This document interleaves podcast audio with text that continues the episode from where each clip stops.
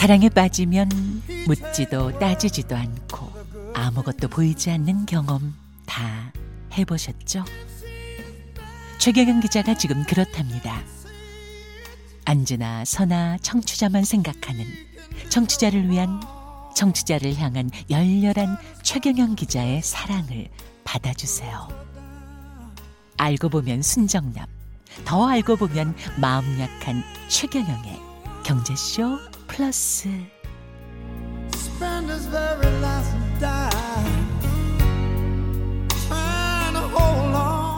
네, 안녕하십니까. 진실 탐사 엔터테이너 최경영입니다. 최경영의 경제쇼 플러스 시작하겠습니다. 주말에는 세상에 이익이 따따블로 되는 최경영의 경제쇼 플러스입니다. 네.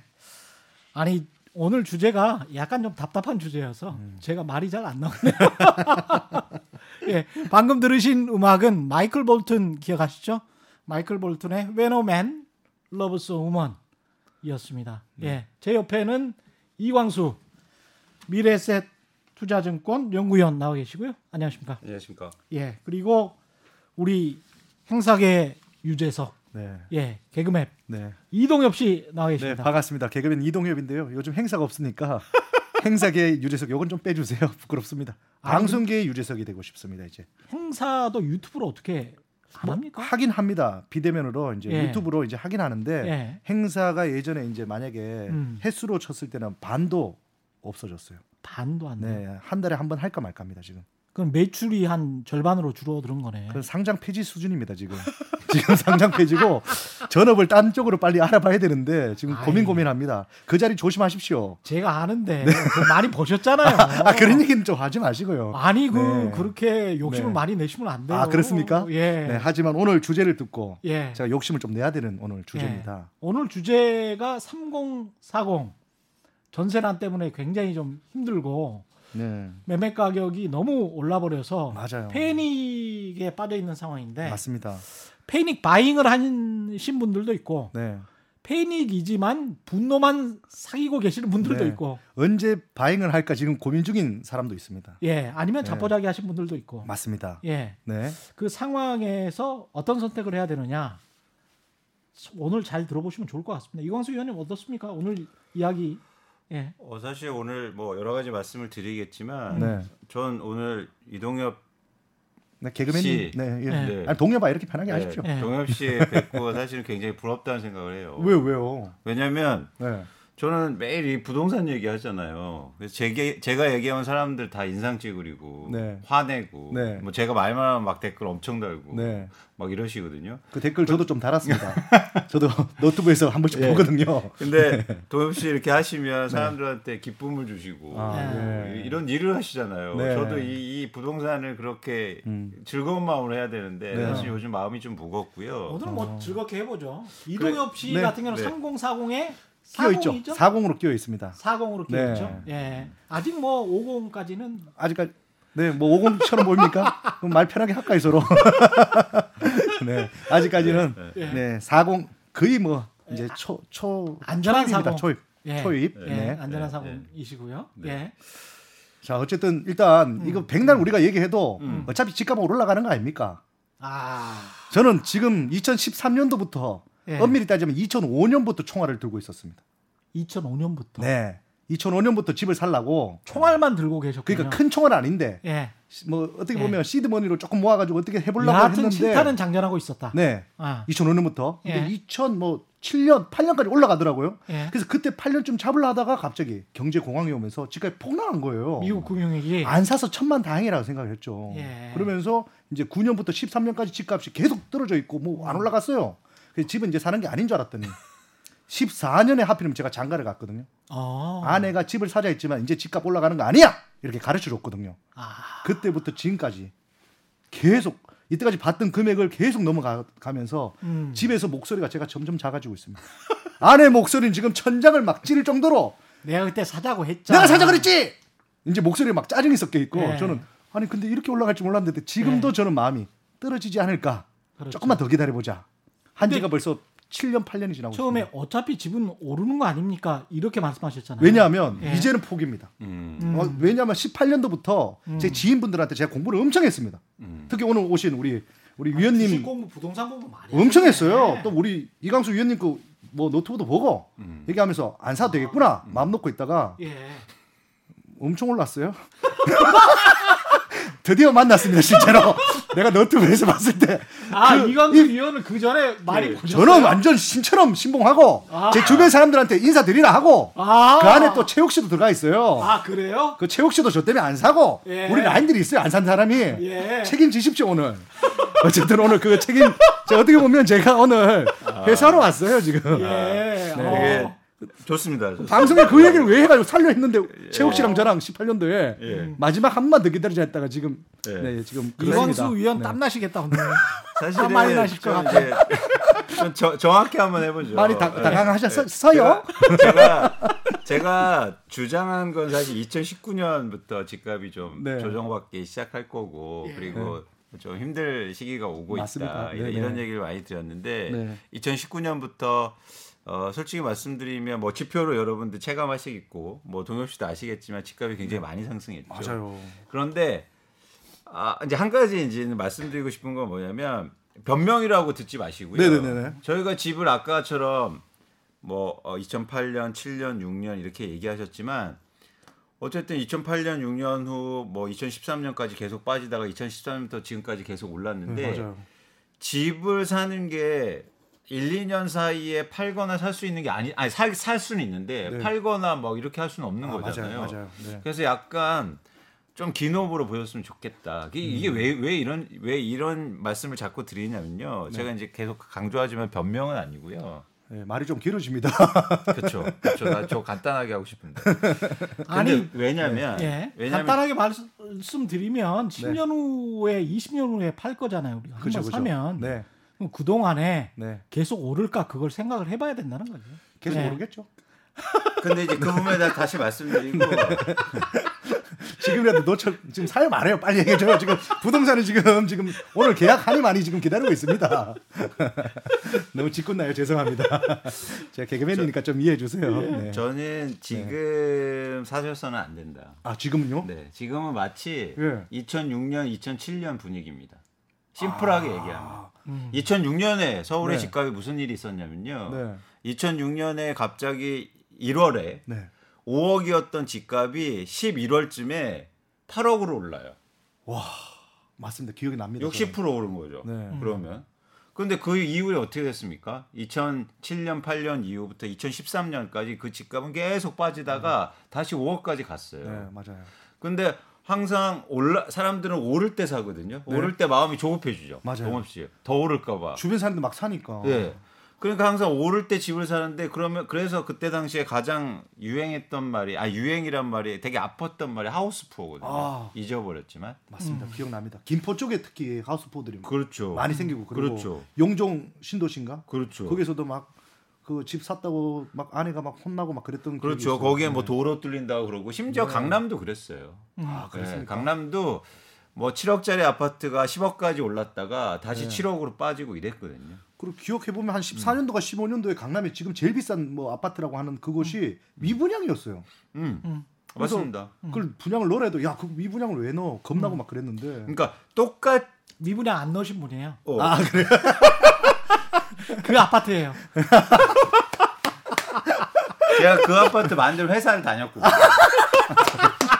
충격적이죠. 예. 야. 그러니까 그 아파트 만든 네. 건설회사 다니시다가 그래요? 예. 저는요 저희가 투자하거나 내 집 마련하거나 주식할 때 네. 예. 가장 좋은 방법은 실패를 통해서 배우는 거라고 생각해요. 음, 그렇죠, 맞습니다. 그렇죠. 네. 네. 사실 그렇잖아요. 네. 실패야 고민도 더 많이 하고 음, 맞습니다. 아프긴 하지만 네. 근데 말씀드리고 싶은 건 뭐 약간 그때하고 비슷한 느낌이 든다는 아. 거예요. 지금 사면 예를 들어서 10억짜리를 사셨어요. 많이 올라서 네.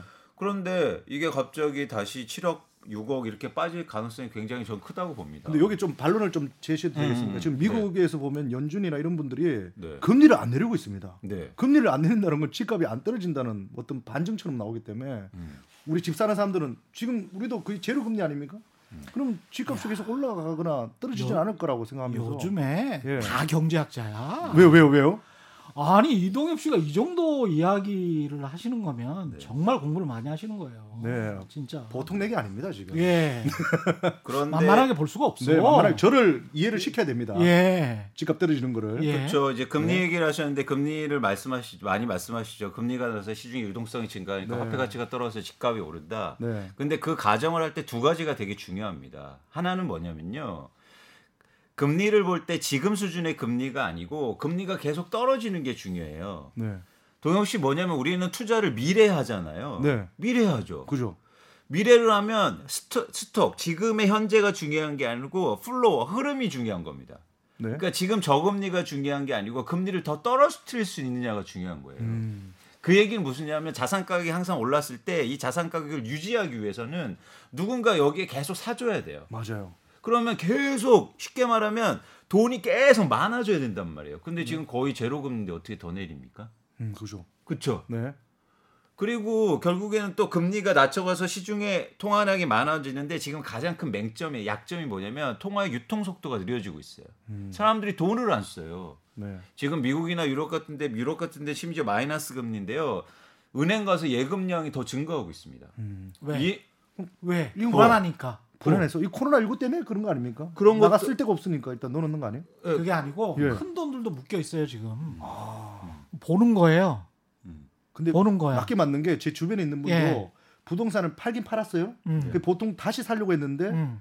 정부가 규제가 좀 있다 보니까 음. 아 일단 집은 못 사겠다. 등골이 싸늘 하거든. 그러면서 예. 적금을 넣으려고 예금을 넣으려 했더니 예. 뭐 1%도 안 주고 있다. 예. 야 이걸 못해. 그럼 주식 시장에 들어가려고 했더니 많이 자기 올라 버렸다. 너무 많이 올라 못 넣었다. 예. 그래서 그냥 적금도 안 넣고 야 이럴 거면 그냥 통장에 넣어놓게 하고 넣어놨더라고 그렇죠. 큰 돈을. 음. 지금 그런 네. 대기 자금들이 굉장히 많습니다. 예. 아, 그 대기 자금들이 그러면 그 생각대로 하자면 금리가 이렇게 싼 상황에서 아무거나 투자하면 무조건 올라갈 텐데 네. 그 아무거나 투자하면 돈이 시중에 시가 말라야지. 근데 네. 시중에 유동 자금이 넘쳐나 네. 3천 조야. 네. 그건 의미하는 게 뭐냐면 기다리고 있는 고수분들이 굉장히 많다는 거죠. 예. 그러니까 떨어지면 사겠다 이 고수들인가요? 뭐 그럴 수도 있고요. 음, 네. 중요한 건 뭐냐면 예를 들어서 돈의 가치가 떨어져서 그럼 부동산 가격도 계속 오르는데 왜 주식 주식 가격은 계속 안 오르냐는 거예요. 좀 많이 오르지 않았습니까? 아니 여기서 더 오르는 게 중요하잖아요. 예. 음. 사- 사실은 저희가 자산을 투자 목적으로 사고 자산을 볼 때는 누군가 계속 높은 가격에 사줘야 되지 않습니까? 그렇죠, 그렇죠. 런 측면에서는 지금 시장이 일종의 변곡점을 직면하고 있는 거예요. 음. 근데 또 뉴스를 음, 보면요, 음. 3, 40대가 지금 영끌이라고 하죠. 음. 다 끌어모아서 요번에 네. 주택을 제일 많이 샀다. 네. 했으니까 그분들이 계속 지금 받아낼 친구들이 있는 거 아닙니까? 이제 신혼들이나 이런 분들이. 아니 도영 씨 그것도 한번 생각해 보세요. 그 네. 세대는 미래의 수요잖아요, 사실. 그냥 네네. 뒀으면. 네. 그런데 미래 수요들이 미리 시대차 당겨 당겨줬어요. 네. 누가 삽니까? 앞으로? 그 이제 우리 10대들 이제 우리 아이들 어떻게 해요? 걔들이 또 크면 이제 또 하고 시간이 걸리잖아요. 네. 시간이 걸리잖아요. 갑자기 그들이 아. 20대가 30대가 확 돼 갖고 돈이 많이 생기는 게 아니잖아요. 네. 그래서 지금 항상 이게 끝물에서 나타난 현상이에요. 아. 단지 정책적인 노이즈, 네. 그다음에 시장에 이런 불안감이 적용되면서 단지 그러니까 시간이 좀 걸릴 뿐입니다. 제가 보기에는. 근데 네. 변곡점에 이미 도달했고 제가 보기에 이, 이, 이 가격에 누군가 계속 사주기는 되게 힘든 상황. 특히 집은. 네. 지금 최근- 받아낼 수요 같은 경우도 제가 강만전 회장이 지난번에도 말씀하셨는데 저는 그 의미가 굉장히 크다고 보는데 자산을 뭐 수조는 운영하는 대표의 회장이시거든요. 강만천 회장. 같은 네. 알고 있습니다. 에서플러스. 누군지. 네. 에서플러스 자산운용 대표의 이야기도 비슷한 거예요. 그러니까 그 받아낼 수요가 지금의 10대 같은 경우는 부모 세대로부터 아마도 그냥 집을 두 채를 받을 음. 세대가 되는 것이고 네. 3040이 영끌로 지금 끌어모았다고 하는데 돈을 한해 100조씩 빚을 져서 끌어모았잖아요. 네. 그러면 또 빚을 져서 아파트를 살 3040이 얼마나 남아 있는지 음. 그걸 좀 생각을 해봐야 되겠죠. 음. 5060 네. 이후의 세대는 이미 아파트를 음. 다 샀고 그러면 3040 20대 10대 이렇게 남아 있는데 인구 구성은 우리가 너무나 잘 알고 있지만 역피라미드형으로 이렇게 되고. 있고 네. 그다음에 이제 전 세계적으로 계속 그 말을 하잖아요. 부모 세대보다 네. 자식 세대가 더 가난한 네. 최초의 세대가 탄생하게 됐다. 음. 그게 이제 지금의 20대 네. 30대를 가리키는 말이잖아요. 네, 그죠. 잘 생각해 보세요. 네. 그 수요에 관해서 네. 누가 수요자가 되겠지? 근데 이게 중요한 게요. 예. 규제를 어떻게 보면 나라의 정부에서 예. 규제를 지금 막고 있단 말이에요. 음. 그래서 한 명만 사도 호가가 확확 올라가 버립니다. 맞습니다. 음. 근데 그걸 많이 풀면 뭐 집값이 확 떨어질 거라는 생각은 좀 들지만 음. 이렇게 잘하신다. 막아 놓은 상태는 예. 누구 한 명만 사줘도 돈 있는 아, 어떤 맞아요. 부잣집 아들내미 금수저가 한 명만 사줘도 예. 그 동네 집값이 계- 계속 올라가요. 예. 근데 그래서- 전체 금액이 올라가는 게 아닌데도 음. 너무 그래- 올라가다 보니까 이게 음, 맞습니다. 근데 예. 그래서 저희가 규제의 부작용이 지금 작용되고 있어서 시장이 과잉 반응을 하고 있거든요. 네. 그래서 저희가 그런 상황에 그 가격을 계속 지탱하기가 힘들다는 거죠. 이 규제라는 게 독특한 특성이 있는데 정부는 지금 집값을 잡으려고 규제하는데 시장은 그걸 어떤 식으로 받아들이냐면 계속 올리는 정책으로 보고 있어요. 네. 그런데 정책이라는 게 시간이 걸리잖아요. 네. 효과를 내기 위해서는. 네. 근데 나중에 정책이 계속 누적되면 이게 시장에 더 부정적인 영향을 미치는 거죠. 음. 그래서 그러니까 결국은 쉽게 말해서 지금 집값이 오르는 거 아까 말씀하신 것처럼 가장 결정적인 원인을 저는 어떻게 보고 있냐면 집을 갖고 있는 사람들이 집을 안 팔았어요. 네. 정책 때문에. 못 파는 거 아닙니까? 못 팔기도 하고 네. 안 팔기도 하고. 네. 왜냐하면 예를 들어서 임대사업자 등록하고 보면 세금도 절세해주고 이렇게 해서 안 파는 것도 있고 네. 또 양도세가 많으니까 못 판 것도 있고. 네. 그래서 시장에 살 물량이 없고 금리는 내려가고 살 사람이 있으니까 집값이 크게 오른 거죠. 네. 그런데 내년부터는 반대 현상이 나타나는데 지금 집을 갖고 있는 사람들이 세금 부담이 엄청나게 커집니다. 그렇죠. 그리고 또 임대사업자도 혜택이 없어지 없어질 거예요. 음.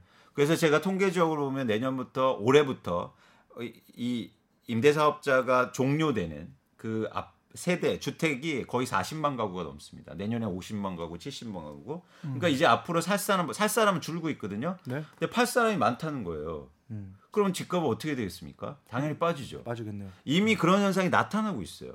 나타나고 있습니까? 그렇습니다. 어디 지역에 어디에서? 그렇습니까? 제 주변에는 하나도 없는데. 제 주변에는 지금도 집 사야 되나 말아야 고민한 어디가 빠져도 그쪽을 공략해야 되겠네요.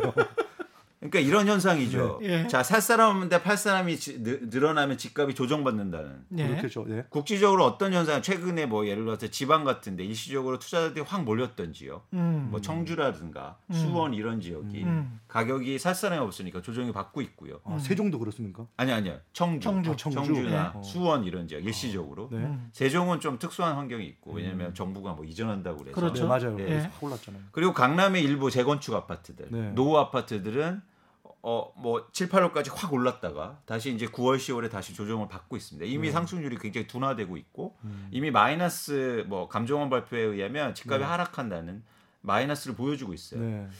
근데 이제 반면에 중요한 건 뭐냐면 아직까지 그런 게 전반적으로 나타나지 않으니까 네. 시장에 계신 분들이 계속 불안한 거죠. 그렇죠. 예. 맞습니다. 그리고 또 하나 이제 저는 올해 굉장히 아팠던 게 뭐냐면 올해 집값이 가장 많이 오른 동네를 저희가 조사해 보면 예. 강북구, 노원구, 도봉구, 중랑구, 금천구 이런 아. 지역이에요. 관악구. 제일 많이 안 오르는 안 오르는 지역. 정확합니다. 예. 안 오르기도 하고 예. 또 하나 서민들이 사시는 네. 그렇죠. 네. 네. 아파트 가격이 쌌던 곳. 네. 그래서 과거에는 막 강남 아파트 올라도 사실 사람들이 그래 따로 살아 그리고 우린 네. 여기니까 그래도 우리가 돈 음. 모아서 살수 있어 이런 어떤 마음이 있었죠. 네. 그런데 이런 9억 이하, 6억 이하의 아파트가 갑자기 20, 30% 급등했거든요 올해 네. 상반기에. 네. 음. 그러면서 이제 이게 단순하게 뭐 집이 비싼 문제가 아니라 당장 3, 40대 무주택자 그리고 중산층 이하의 문제가 돼 버리는 거예요. 음. 어. 그러면서 사람들 심리가 더 사실은 솔직히 화나기도 하고 그렇죠. 더 마음이 조급한 거죠. 근데 우리가 그 마음 속을 들여다볼 수는 없지만 제가 좀 이제 감안하기에 여기에서 더 화나는 일은 뭐냐면 내가 살 집이 없어지는 것도 사실 더 화났지만 네. 상대적으로 그렇죠. 누군가 이 집을 사서 돈을 엄청 벌고 있다는 거예요. 그래서 제가 제일 하나는 게 뭐냐면 저는 집 없어도 되거든요, 사실은. 예. 예. 그리고 집에 대한 로망도 없고 그냥 잘 것만 있다, 있으면 된다는데 네. 잘 보니까 아, 그, 그 코로나 19입니다. 지금 행사 하나도 없습니다. 예. 서민입니다. 예, 예. 네, 근데 제 친구 중에 예. 이번에 한 5, 6년 동안 음. 그냥 집 두 채를 그냥 그것도 자기 돈으로 통째로 산 것도 아니고 그 대출 해가지고 거의 한 7, 80% 빌려서. 내가지고 예. 청약 하나 받고 어. 하나 샀거든요. 예. 어마어마한 자산가가 돼버린 거예요. 지금 그 서울 땅 두 개를. 뭐 친구들이 아우 잘했네 이러고 속으로는 배 아파하고 이런 상황이 그러면서 저는 집이 없으니까 그 친구들 어떻게 동창 모임 가면 예. 얘 뭐지 돈 조금 번다 카드만 뭐 내 집 뭐 뭐 이렇게 하면서 그렇지. 놀림거리가 되더라고. 집 아, 아직도 안 샀다 예. 그러면서. 그러니까 본질은 그거랍니다. 그 예. 그거라고 전 생각합니다. 지금 저희가 화나고 분노하는 건 뭐냐면 음. 내가 살지 그 동안은요. 이게 이제 전세 얘기는 따로 드리고 음. 어쨌든 분노했던 건 내 집이 없어서 살 집이 없어 나 당장 나앉게 한- 나앉는 게 아니고 네. 누군가가 불로소득이 커지고 빈부의 격차가 그 단순하게 한 결정. 예를 들어서 2008년도 뭐 2013년도에 아내 말 믿고 산 사람하고 와. 내 주장에서 안 산 사람하고 현저하게 차이가 나기 시작했다는 거예요. 음. 지금 집에서도 큰 소리를 못 내고 밖에서도 큰 소리를 못 내고. 자, 그런데 이런 상황에서 정부는 정부는 어떤 네. 얘기를 하고 있냐면 삼도시 지어줄게. 예. 아. 기다려. 어. 아니면 뭐 집값 떨어질 거야. 이, 이렇게 얘기하면 안 됐다는 거죠. 사실은 더 분노하는 거 뭐냐면 그런 자산 격차고 음. 돈을 벌 기회가 박탈당했고 이미 그런 결과가 벌어질고 앞으로도 그런 일이 벌어질까봐 두려움인데 두려움인데요. 그렇죠. 그래서 본질은 그건데 정책이나 이런 것들이 아 그냥 아파트 새 아파트 많이 만들어줄게 이렇게 하니까요. 네. 예.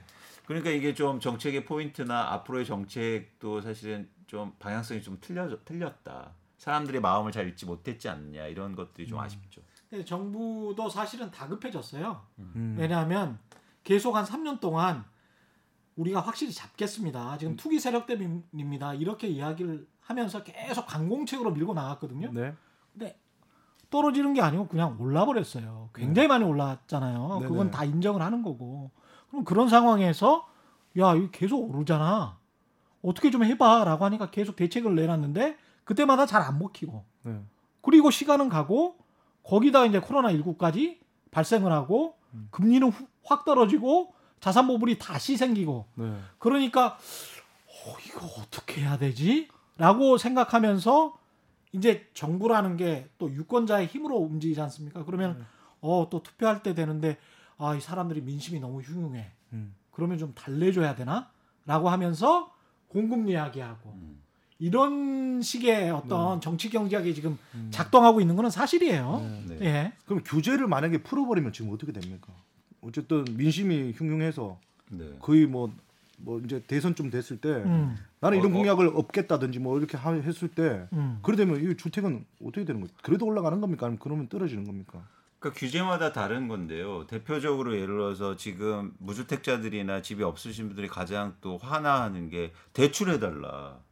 음. 그 이야기 하시는 분들 네. 많죠. 그러니까 예를 예. 들어서 이런 거죠. 네. 과- 지금 대출 규제 하는데 과거에는 대출 규제가 느슨했잖아요. 네. 그래서 대출 받아서 집 사는 사람 다 돈 받았어요. 돈 네. 벌었어요. 예. 네. 근데 지금 이미 올라온 상태에서 나 그래도 대출 받아 집 사가려니까 아예 원천적으로 금지돼 있어요. 네. 음. 그래서 대출 풀어달라. 네. 음. 그래서 지금 일부 뭐 무주택자나 이런 분들한테 대출 풀어서 그렇게 오른 집을 네. 사게 해야 된다. 이런 이제 여- 뭐래서 정책 방향 얘기들이 좀 나오고 있다는 거죠. 그렇죠. 근데 만약에 예. 만약에 그런 대출을 풀어줘서 그런 집 없는 분들이 지금 높은 가격에 집을 사게 해주면 사실 만약에 집값이 떨어지면요. 그럼 이제 다 지금 하우스포크 시작이죠. 아니 그것뿐만이 아니라 정부 정부가 네. 사람들의 끝물을 잡게 한 거잖아요. 결과적으로 그렇게 돼 버리면 네. 지금 풀어줘 버리면 지금 3040 영끌 이야기했지만 오 잘못하면 이게 큰 실수를 해버리는 거예요. 아, 지금이 끝물일 수도 있다 이거죠. 예. 만약 규제를 잘못 풀면. 예. 그래 버리면 정부는 계속 이 방향으로 직진해서 가다가 어 아닌가 봐 이러면서 털을 했는데 오이 여우피하다가 호랑이를 만나버린 거지. 아. 예. 야 이거. 그러면. 근데 되게 네. 요즘 큰 변화가 저 개인적으로 있습니다. 예. 뭐냐면 요즘에 저한테 전화를 굉장히 많이 오시는 분들이 있어요. 네. 누구냐면 집을 많이 갖고 계신 분들. 아, 역설적이죠. 이거 이거 잘 들어야 돼. 네. 역설적이죠. 예. 왜냐면 네. 예. 그분 중에 좀 싸게 나온 건 연락 좀 주십시오. 저 청원에 준비되어 있습니다. 왜 도현 씨 생각해 보세요. 예. 이동엽 씨가 돈이 상당하군요. 아 니 그게 아니라 예. 저도 이제 대, 상당해. 생애 최초잖아요. 예. 한 번도 집을 사본 적이 없기 때문에 예. 저는 이제 대출이 좀 나오지 않겠습니까? 아, 안 나옵니까? 아니, 이제 근데 나오겠지. 그 네, 네. 그렇게 사는 거죠. 아파트 예. 가격 대비해서 대출이 나오니까. 그렇지, 그렇지. 15억 이상은 대출이 안 예, 나옵니다. 예. 아 저는 뭐 서민이니까 그런 거는 엄두도 못 내죠. 네. 아, 근데 제가 아주 특이한 현상이 뭔가 가면인 것 같아.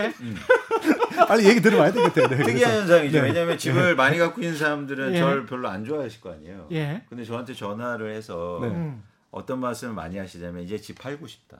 아 이제 팔고 싶대요. 네. 왜냐하면 직접 전화를 해요? 중고사로? 그럼요. 음. 저희 고객센터가 있잖아요. 예. 통해서 저한 간절히 저를 찾습니다. 진짜로 이건 뭐 사실이니까. 음. 그래서 전화를 받으면 자 노인 뭐 이거 어르신들인데 예. 집을 강남에 예를 들어서 두세 채 갖고 계세요. 음. 근데 앞으로 너무 뻔하다는 거죠. 근데 집값 많이 올랐다. 그럼 투자자 입장에서 당연히 팔아야죠. 네. 어. 그래서 말씀하신 제가 이제 말하는 걸 듣고 사실은 그렇게 팔 것 같은데 언제 파는 게 좋냐 이런 질문들이 굉장히 많아졌다는 거예요. 네. 근데 반면에 집이 없으신 분들은 계속 지금 사야 되지 않느냐 이런 질문들이 훨씬 더 많다는 거죠. 집 많은 사람들은 팔려고 하고 집 없는 사람들은 그 가격을 받아주려고 하고 있는 거예요. 네. 어처구니 없죠. 제가 볼 때 이 시장의 흐름이.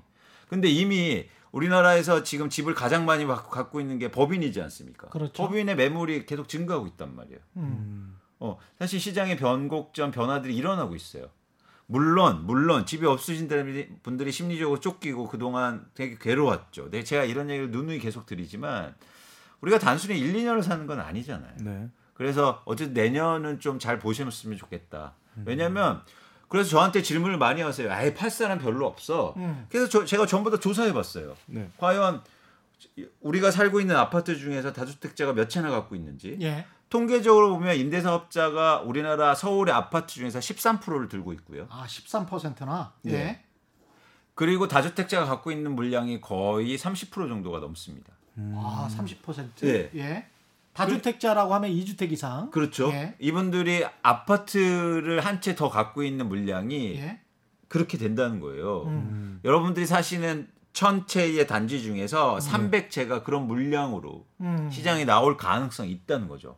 예. 근데 그동안은 사실은 좀 만만했어요. 세금도 적게 내고 가격도 올랐으니까. 네. 근데 지금 독특한 현상이 나타나는 게 상승률이 떨어지고 있단 말이에요. 집값 상승률은 엄연히 이건 뭐 사실이니까요. 그렇죠? 예. 근데 뭐냐면 그렇게 되면 세금이 올라가면 이게 투자자 입장에서는 생- 고민할 거 아니에요. 네.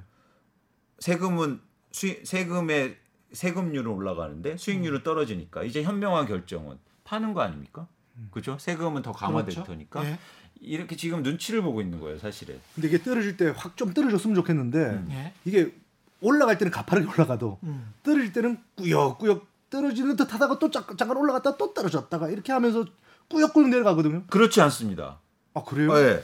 한 번에 확 떨어집니까 그러면? 예. 여러분들이 한번 실거래가를 잘 한번 보세요. 예를 들어서 제가 대치동의 모 아파트 같은 경우에 최근에 실거래가를 조사해 보면요. 네. 이건 뭐 여러분도 정확하게 보실 수 있으니까. 실거래가는 네, 다볼수 그쵸. 있으니까. 네.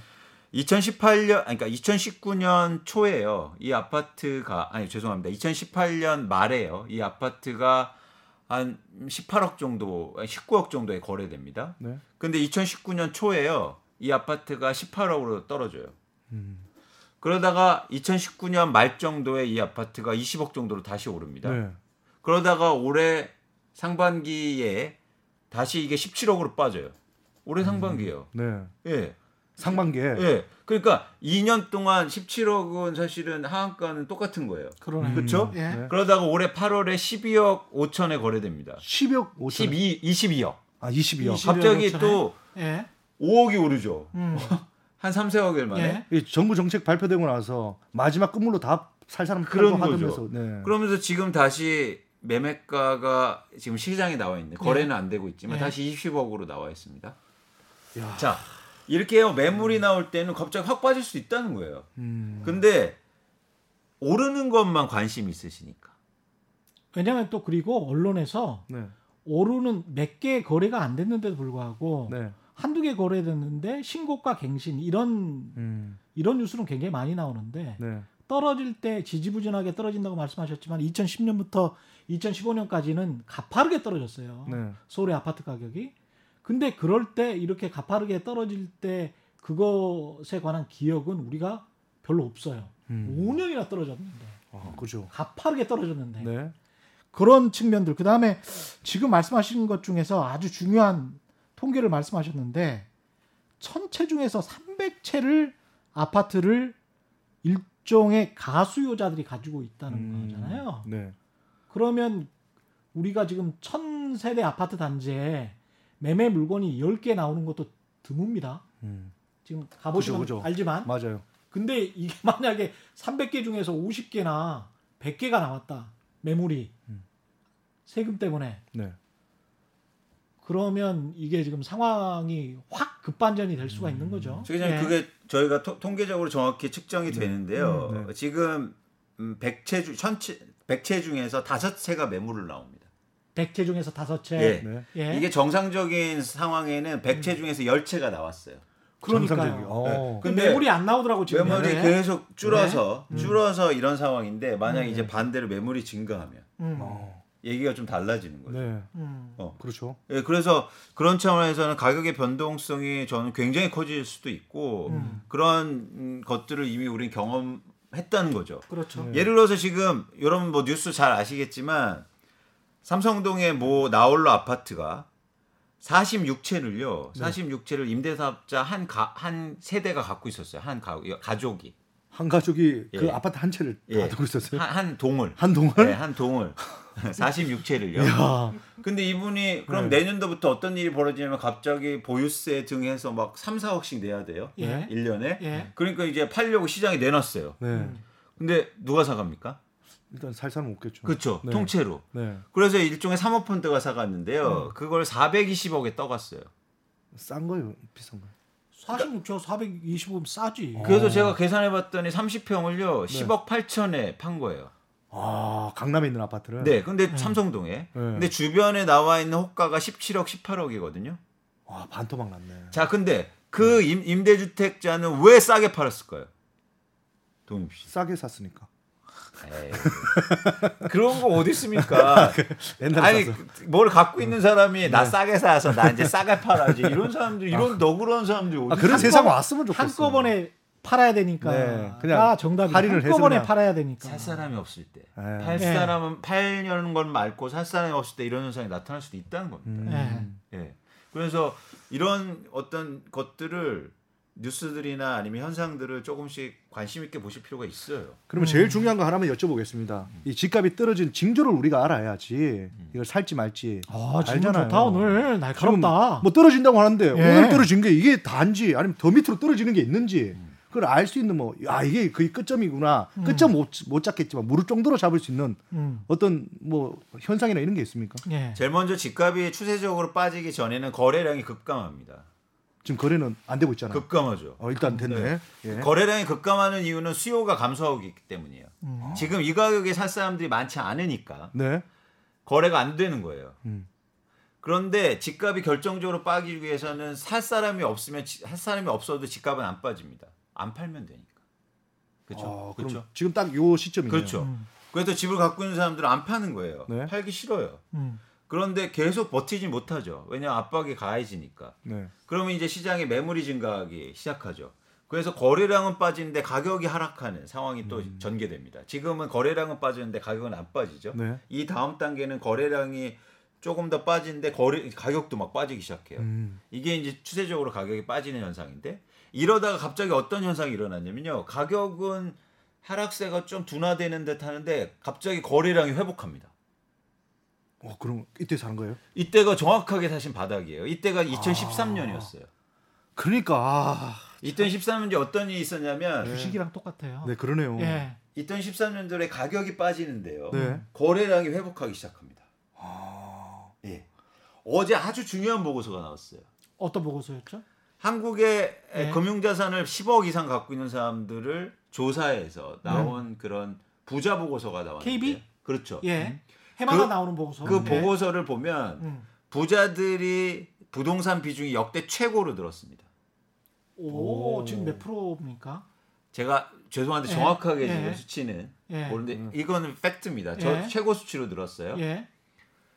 그래서 지금 신문은 뭐라고 했냐면 봐봐 부동산이 역시 최고의 투자처야라고 얘기하죠. 음. 진짜 이게 맞나요? 아니죠. 음. 부동산을 다 샀다는 거예요. 음. 이제 누가 삽니까? 이제 저 하나 남았습니까? 저 빼곤 다 산 것 같아요. 주변에 아무도 없어. 다 샀더라고. 반면에 그러니까 저 빼곤 다 샀어. 반면에 네. 제가 이게 네. 중요한 지표인데요. 지금 끝물 잡으면 돼요. 주식도 제가 제가 사면 떨어지기 시작하고 제가 팔면 오르더라고. 2000 제가 사는 순간에 폭락인데 제가 안 사야 되겠죠. 2013년도에는요 완전 반대였어요. 예. 부자들이 부동산 비중이 가장 낮았단 말이에요. 음. 네? 2013년도. 네. 네. 어. 2013년도에는 부자들의 자산에서 부동산이 차지하는 비중이 가장 낮았단 말이에요. 예. 네. 그래서 제가 그때 이제 부자 부자들이 부동산 사겠네. 와. 야, 역으로 생각해야 되는군요. 당연하죠. 부자가 안 사면 저희는 안 앞을 보는 아니라 거니까. 그때 사야 되는구나. 그래서 부자들이 설문조사를 했습니다. 이제 부동산은 좀 아, 제가 안 살 겁니다. 음. 그런데 신분들은 봐봐. 부자들이 갖고 있는 게 부동산이 다지. 부동산 사야 돼. 이런 식으로 해석한단 말이에요. 그렇죠. 이거는 네. 과거하고 현재만 사는 거죠. 음. 네. 좀저 앞으로 살아야 되는 거 아닙니까? 음. 그런 차원에서 이런 지표들을 의심 있게 봐- 관심 있게 봐야 되고 그런 현상들이 나타나요. 네. 그래서 저는 정말 제가 간절하게 얘기하는데 사실 앞으로 보시면서 지금은 되게 주의할 때다. 그런데 전 지금 또 문제가 생겼어요. 예. 어떤 문제? 전세가가 오른 거예요. 예. 그러니까 전세가 오르면 또 받쳐 갭 투자들이 또 난리 칠 거 아닙니까? 그러니까 사실은 갭 투자가 많이 증가할 것 같지는 않아요. 음. 이유는 뭐냐면 지금의 그 전세를 대부분 사는데 100채 중에서 약 80, 80% 90% 정도는 갱신권을 사용하죠. 그래서 5%밖에 인상 못 하는 거예요. 아, 5%밖에. 아, 네. 예. 근데 이제 시장에 나와 있는 물건이 지금 전세가 급등하는 현상인데 그렇죠. 그래서 갑자기 시장에서 갭 투자가 증가할 것 같지는 않은데 문제는 뭐냐면 전세가가 오르니까 또 집이 없는 분들이 네. 이제는 나앉게 생겼단 말이에요. 아, 그러면서 그러면 불가피하게 그럼 내가 이제서라도 집을 사야겠다. 네. 그래서 무주택자가 또 심리적으로 쫓겨서 집을 사는 현상들. 아니 근데 이강수 의원님 우리 집에 와 보셨어요. 지금 제가 딱 그 처지에 놓여 있거든요.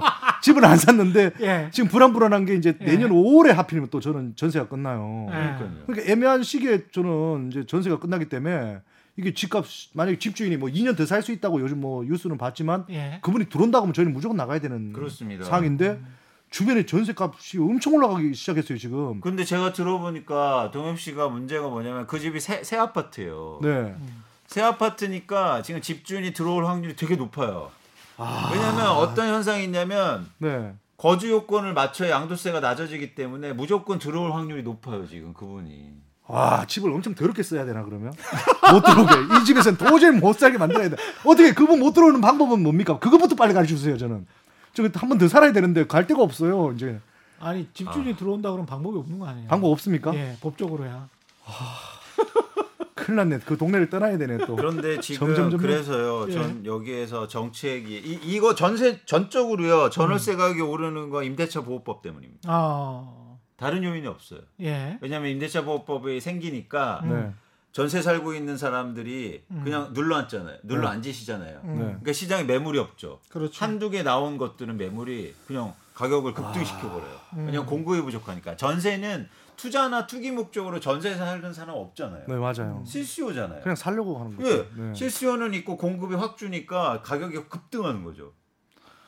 아, 이게 정책의 타이밍이 임대차 3법의 취지 의도는 아무리 좋았다고 할지라도 네. 그렇죠. 정책의 타이밍 네. 야 지금 이 시장 상황에서 임대차 3법을 지금 시행하면 음. 어떻게 될까라는 그 고민이 좀 부족했네요. 그렇습니다. 예. 좀 아쉽죠. 그런데 전 늦지 않았다. 어, 늦지 않았습니까? 네, 늦지 않았다. 왜냐하면 정책으로 만든 부작용이기 때문에 정책으로 막아야 됩니다. 예. 지금요 어제도 대통령께서 시정연설 하셨는데 음, 전세가 안정시켜야겠다고 말씀하셨으니까 책임하셔야 책임지셔야죠. 그렇지. 근데 이건 예. 정책이 야기시킨 문제죠. 예. 절대 저금리 때문에 전세 가격이 오르는 게 아니에요. 그렇죠. 왜냐면 예. 그럼 그럼 그동안 왜 전세가 안 올랐어요? 그리고 희한하게도 음, 지금 집주인들이 소유자들이 뭔가 목돈이 필요한 것 같아요. 왜냐하면 시장 상황이 월세 전환 비율 월세로 전환하는 그 비율 있지 않습니까? 네. 전세에서 월세로 전환하는 비율이 굉장히 높아질 것이다 이렇게 예상을 했거든요. 네. 근데 그게 아니고 네. 월세에서 오히려 전세로 하는 대신에 높아진 전세가를 달라 이런 아. 쪽이 또 굉장히 많아졌단 말이죠. 네. 음. 이런 게 뭘 의미하는지 오히려 지금 돈에 현금에 음. 쫓기고 있는 쪽은 음. 네. 집을 가지고 있는 사람들이 아닌가 그럴 역으로 보면 이 도- 이동성이 부족하죠. 예, 그러니까 머니 그 돈의 이동을 잘 봐야 될 것 같아요. 우리가. 그렇습니다. 그것도 예. 중요해서 그래서 저는 일단 지금 상황은 일단 음. 마찰적 상황이죠. 네. 정책이 나오니까 갑자기 막 이런 현상이 나타나는 거예요. 음. 그래서 특단의 대책이 필요한 건데 일단은 만약 동엽 씨처럼 어쩔 수 없이 나가야 되는 경우. 네. 근데 사실은 아이도 세 명이나 있, 있어요. 있잖아요. 네. 세명 있어요? 있잖아요. 그것도 아유, 다복하십니다. 6세, 4세, 3세입니다. 예. 다 애기들이에요. 그러니까 외국 같은 경우에는 세 명 이렇게 가- 데리고 다니면 아이고 귀엽네 하지만 한국에서는 아. 아이고 어떻게 해? 이러, 예. 이러거든요. 전부 다 애국자를 하는데 애국자는 죽어 나갑니다. 애국자들은 왜 늘 이렇게 힘들게 살아야 됩니까? 제가 웃으면 안 되는데 어쨌든 그래서 일단 이런 마찰적 수요자들. 예. 네. 근데 그렇다고 해서 이분들을 그러면 싼데 차줘 외곽으로 나가 이러지 이렇게 하면 안 돼요. 생활 터전이 여기 있고 에바줄 사람 분도 여기 시- 계시고 네. 생활 터전이 여기 있는데 네. 그래서 이제 전세가가 올라 올라갔으니까 저는 한시적으로는 이런 마찰적 수요자들 분들한테 어쩔 수 없는 분들한테 전세담보 대출을 해주자 한도를 아 이쪽은 완화해줘서 아 어. 자 네. 그래서 그래서 전세가 오른 것 맞고 어쨌든 대출을 좀 저리로 해줘서 네. 마찰적 수요자한테 도움을 주자. 네. 네. 최소한 집은 나았지 나아지면 안 될 거 아니에요. 그렇죠, 그렇죠, 그렇죠. 네, 예. 대통령님 지금 들으시- 네, 좀 어떤 들- 형이 어떤 네. 현상이 이루어지냐면 뭐 예를 들어서 지금 수도권에도 똑같은 현상인데 음. 자 맞벌이 부부가 살고 있어요. 그래서 거기에 부모님이 살고 계셔. 음. 애를 여기서 키우고 있어서 둘이 막 해서 여기는 불가피하게 이 지역에 꼭 살아야 돼요. 그죠? 예. 예. 맞아요. 그런데 여기 지역에 전세가 올라서 나가라고 그래서 나가야 되는데 외곽에는 물론 전세가가 좀 싼 집이 있죠. 있어요. 네. 옮기질 못해요. 여기 안에 있어야 돼요. 그럼 둘 다 움직여야 되잖아요. 그래서 지금 둘이 무슨 얘기를 하고 있냐면 어떻게 하냐 우리 누가 그만둘래? 이 얘기를 하고 있다는 거예요. 이게 한두 명이 한두 명이라도 보호해 줘야 됩니다. 네. 네? 거기다 이제 세입자들이 이런 상황에서 내몰리면 네. 차라리 그러면 집을 살까 이렇게 된단 말이에요. 그러니까요. 지금 저희 집에서도 지금 그게 문제입니다. 이럴 예. 거면 차라리 지금이라도 사자. 그렇죠. 예. 주변에 물어봤더니 다 오른데 예. 자기 친구들끼리 얘기하는 건데 예. 계속 그 그분들이 전문가처럼 얘기하니까 음. 우리 와이프는 또 흔들리니까 사자고 계속 하니까 저는 머릿속에 우리 이광수 위원님처럼 얘기 들었을 때 논리적이고 합리적이고 그러니까 저는 안 사고 싶어요 사실은 음. 근데 애들도 키워야 되고 쫓기다 보니까 그렇다고 내 앉을 수는 없고 그렇죠. 그러면 사야 되나 지금이라도 그래서 이 생각밖에 그, 없어요 그런 고민하는 사람들이 실수요자분들이 훨씬 많다는 거예요 지금. 근데 그런 전세 수요자들 실수요자들에게 시간을 좀 벌어줘야 되는 측면은 있습니다. 정부가. 그렇죠. 네. 그럼 시간을 좀 벌어주고 2, 3년 정도 벌어주고 네. 특히 우리 신도시가 네. 삼기 신도시도 한 5년 남았잖아요. 네. 그런 측면들 그 다음에 이게 임대차 3법이 통과되고 한 2년 정도 이런 마찰적 수요가 생길 거라는 게 좀 예상이 됐기 때문에 네.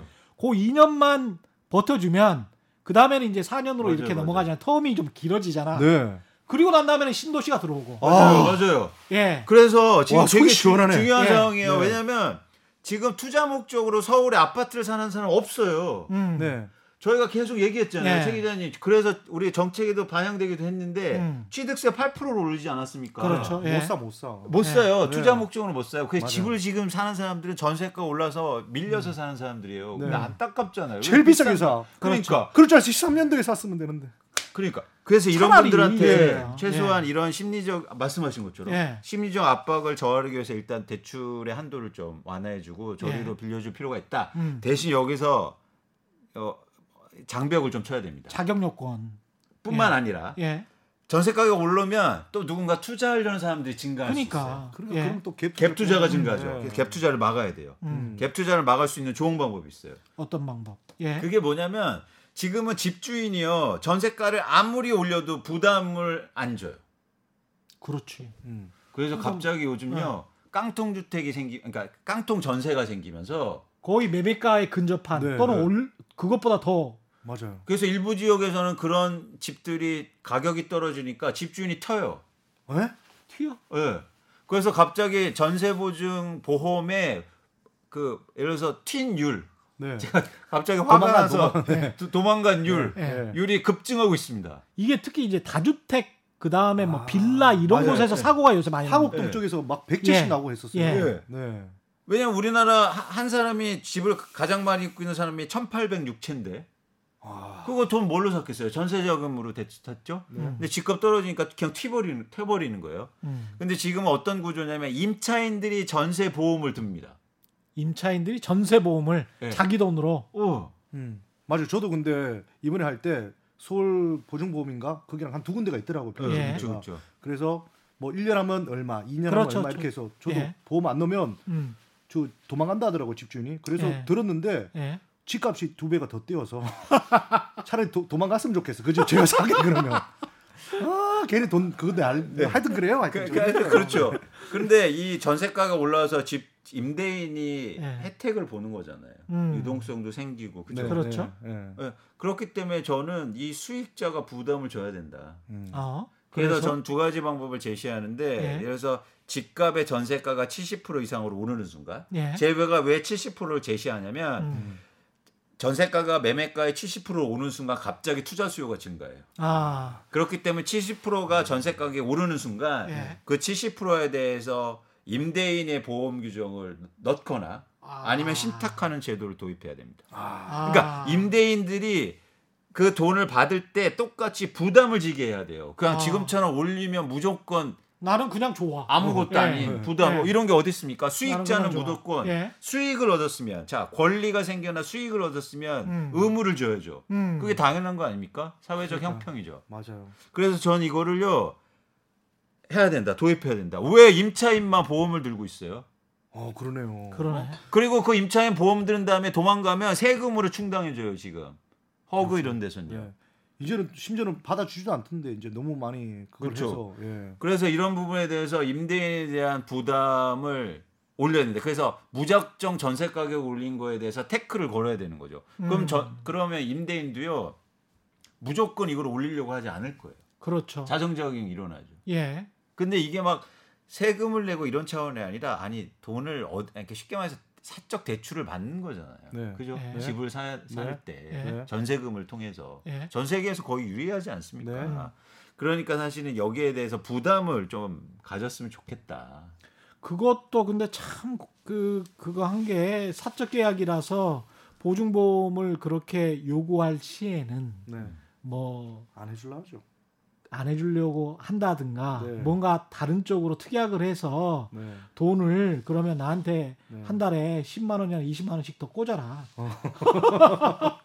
뭐 이런 식으로 나오는 네. 저 집주인들이 있을 수가 있, 죠 지금까지 행태를 그렇습니다. 보면. 근데 예. 좀 이런 어떤 임대인들의 부담을 뭐 임대인들 분들이 들으시면 기분 나빠하실지 모르겠지만 음. 임대인들도 얻는 수익이 있잖아요. 네. 거기에서 상응해서 어떤 이런 의무나 어, 이런 것들을 좀 우리가 도입할 필요가 있다는 생각입니다. 지금 시기는 그럼 정리를 해보면 지금 시기는 살 시기는 아니다. 음. 살려면 거래가 급감하고 가격이 하락할 때를 초기 신호 네. 기다리고 그 다음에는 가격은- 정말 그때 대기를 했다가 거래가 증가를 하면서 맞아요. 크게 떨어진다. 증가하면서 가격이 계속 떨어진다. 네. 그때 음. 들어가야 돼. 바닥이. 그런데 예. 여러분 그, 런 아까 말씀드린 지표들도 잘 보세요. 음. 부자들이 소수인 이유는 예. 다르게 행동하기 때문입니다. 예. 그렇죠. 부동산이 가장 없었을 때 사람들이 없었을 때 집을 샀고 부동산을 음. 투자했고 지금은 그래서 부자들이 부동산이 엄청 많아요. 예. 그들은 어떻게 하겠습니까? 팔려고 하겠죠. 그렇죠. 네. 음. 그래서 지금 저한테 전화 오는 거잖아요. 음. 팔고 싶다고. 아, 어? 그래서 언제 팔면 좋겠느냐. 금매에 있으면 꼭 연락 주세요. 어쨌든 네. 여기 결론이 될 것 같은데. 이게 한 2개월, 3개월, 2개월, 3개월이 아니고 한 앞으로의 2, 3년이 굉장히 중요하겠습니다. 그렇습니다. 예. 그래서 저는 요 요 요 음. 지금 전세 상황이 특히 무주택자분들한테 굉장히 또 심리적인 압박을 맞아요. 가하고 있어요. 네, 맞아요. 그래서 저는 네. 이거 반드시 해결하고 넘어가야 된다면 시간이 되게 에, 많지 않다. 그래서 좀 신경 써서 저희가 이 정책이나 고안하셨 생각하셨으면 좋겠고요. 예. 어, 변화할 겁니다. 변화할 거기 때문에 좀 그러니까 이, 런 거죠. 이런 말씀드리면 또, 또 화내실지 모르겠지만 전세는 조금 어, 그러니까 전세 가격이 많이 올라서 어쨌든 전세는 떨어지진 않, 그러니까 못 돌려받진 않잖아요. 네, 도망가지 맞아요. 않으나. 네. 네. 근데 만약 집을 무리하게 사시면 집값이 떨어지면 빚은 안 깎아주거든요. 아, 그렇잖아요. 그렇죠, 그렇죠. 예, 빚은 안 깎아주고 내 자산이 더블로 없어지는 겁니다. 음. 만약 집값이 조정받고 높은 가격에 샀을 경우 네. 음. 그런 차원에서 사실 항상 집값이 비쌌을 때 그리고 이렇게 급등했을 때는 유의할 필요가 있고요. 음. 그래서 좀 유의하셨으면 좋겠다. 그래서 지금 되게 힘드신데 네. 좀 조금만 버텨보자. 예, 좀 안타까운 저 심정이 좀 들긴 합니다. 분양가 관련해 가지고 네. 분양가 그 뭐 재건축이나 재개발하는 사람들은 야 이거 뭐 왜 그 우리가 힘들게 이 토지 소유자로서 남았는데 음. 그걸 뭘 로또 분양을 왜 해주냐? 음. 특히 이제 한국 언론은 그런 이야기 많이 하잖아요. 로또 네. 분양이라는 이야기. 아니 그런데 이제 또 다른 쪽에서는 아니 무주택 서민들이 이렇게 오랫동안 기다렸는데 50세 60세까지 지금 집 못 산 가장들도 많은데 네. 그 사람들이 그동안 오랫동안 기다려서 그 청약 겨우 받는 게 그게 그렇게 나쁜 거냐? 네. 당신들 그 동안에 당신들도 많이 벌었지 않느냐? 이게 지금 서로 대립되고 있는데 네. 이 적정한 분양가 맞아요. 이거는 어떻게 생각을 하세요? 어떤 식으로 기준을 물론 정부가 무슨 사회주의도 아니고 네. 정부가 분양가를 막 딱 정해 줄 수는 없지만 음. 어떻게 해야 됩니까? 저는 일단 지금 정책 때문에 분양가 음. 네. 상한제라는 정책 때문에 음. 사회적 그러니까 편익이 생겼죠. 이익이 네. 생겼죠. 이익이 일단 발생한 거예요. 네. 예. 그래서 동엽 씨 아시겠지만 지금 계속 무주택자였으니까 네. 청약도 열심히 하시고 뭐 네. 노- 로또 청약 또 애도 자녀분이 세 명이시니까 네. 가점도 조금 더 맞아요. 높으실 것 같고 네. 청약 하시는데 청약 받으시면 갑자기 뭐 10억이다 10억이다 강남 같은 경우에 예. 바로 이제 차익 뭐 물론 뭐 실현이익은 아니지만 생기는 그렇죠. 거죠. 네. 예. 근데 그 이익 자체가 10년 후에. 일종의 정책 때문에 생긴 거잖아요. 예. 근데 이게 정책 때문에 생긴 이익이 특정한 사람들한테 돌아가니까 음. 예를 들어서 지금 그, 그 재건축하는 조합원들도 음. 아니면 여기에 수혜를 못 보는 사람들도 불만이 되게 커지는 그렇죠. 거죠. 예. 그래서 저는 물론 뭐그 정책의 일관성 차원에서는 지금까지 나는 그것만 바라보고 집 음. 안 샀다. 네. 그래서 난 이런 혜택을 받아야 한다. 받아야 된다 음. 하는데 그런 편익을 조금 더 좀 사회에 뿌릴 수 있는 방법들을 음. 좀 고민했으면 좋겠어요. 음. 어, 예를 들어서 제가 이제 제안하는 방법이 그래서 제가 생각한 게 예. 예를 들어 무주택자하고 같이 이제 최근 그런 얘기도 좀 들리고 있는데 음. 그런 분양주택에 대해서 지분으로 참여하는 거죠. 지분으로. 네. 아. 예. 무주택자가 전부 다 가져가는 게 아니고 음. 지분으로 참여하고 또 음. 누군가 또 지분으로 참여하는 그 범위가 또 넓어질 거 아니에요. 예. 예. 수혜자들이. 지분으로 참여하고 이 이야기는 나중에 또 네. 잘좀 알겠습니다. 말씀을 해주시고 지금 알겠습니다. 시간이 없어서 네, 네. 그러면 지분 얘기하면 그러면 나중에 이렇겠네요. 강남 68평 아파트 내가 샀다. 근데 그 안에 70명이 모여 산다. 뭐 이렇게 가는 거예요. 나중 되면 한 병에 한 명만 사는 것처럼. 그 정도의 지분을 말씀하시는 건 아, 그 아니고 정도는 아닙니까? 그리고 그러니까- 이제 기간을 말씀하시는 것 아, 같아요. 기간. 예. 그리고 본질은 뭐냐면 네. 우리가 솔직히 생각할 때 네. 집을 막 그 강남 집값을 강남 집을 가서 청약 받으려고 막 하시는 건 돈을 벌기 위한 네. 목적이잖아요. 네, 그 집에 꼭. 살아서가 아니고. 그건 아니죠. 네. 그래서 그 돈을 버는 걸 좀 나눠 갖자는 방식에서 지분 얘기를 하시는 겁니다. 음. 아, 다음번에 지분 이야기도 좀 해야 되겠습니다. 네. 예. 최경영의 경제쇼 플러스 여기까지 하고요. 오늘 함께 해 주신 미래세대우 리서치센터의 이광수 연구위원 그리고 개그맨 이동엽 씨였습니다. 네. 고맙습니다. 안녕히 계세요. 고맙습니다. 예, 올바른 투자와 올바른 투표는 다르지 않다. 세상의 이익이 따따블로 되는 최경영의 경제쇼 플러스였습니다. 고맙습니다.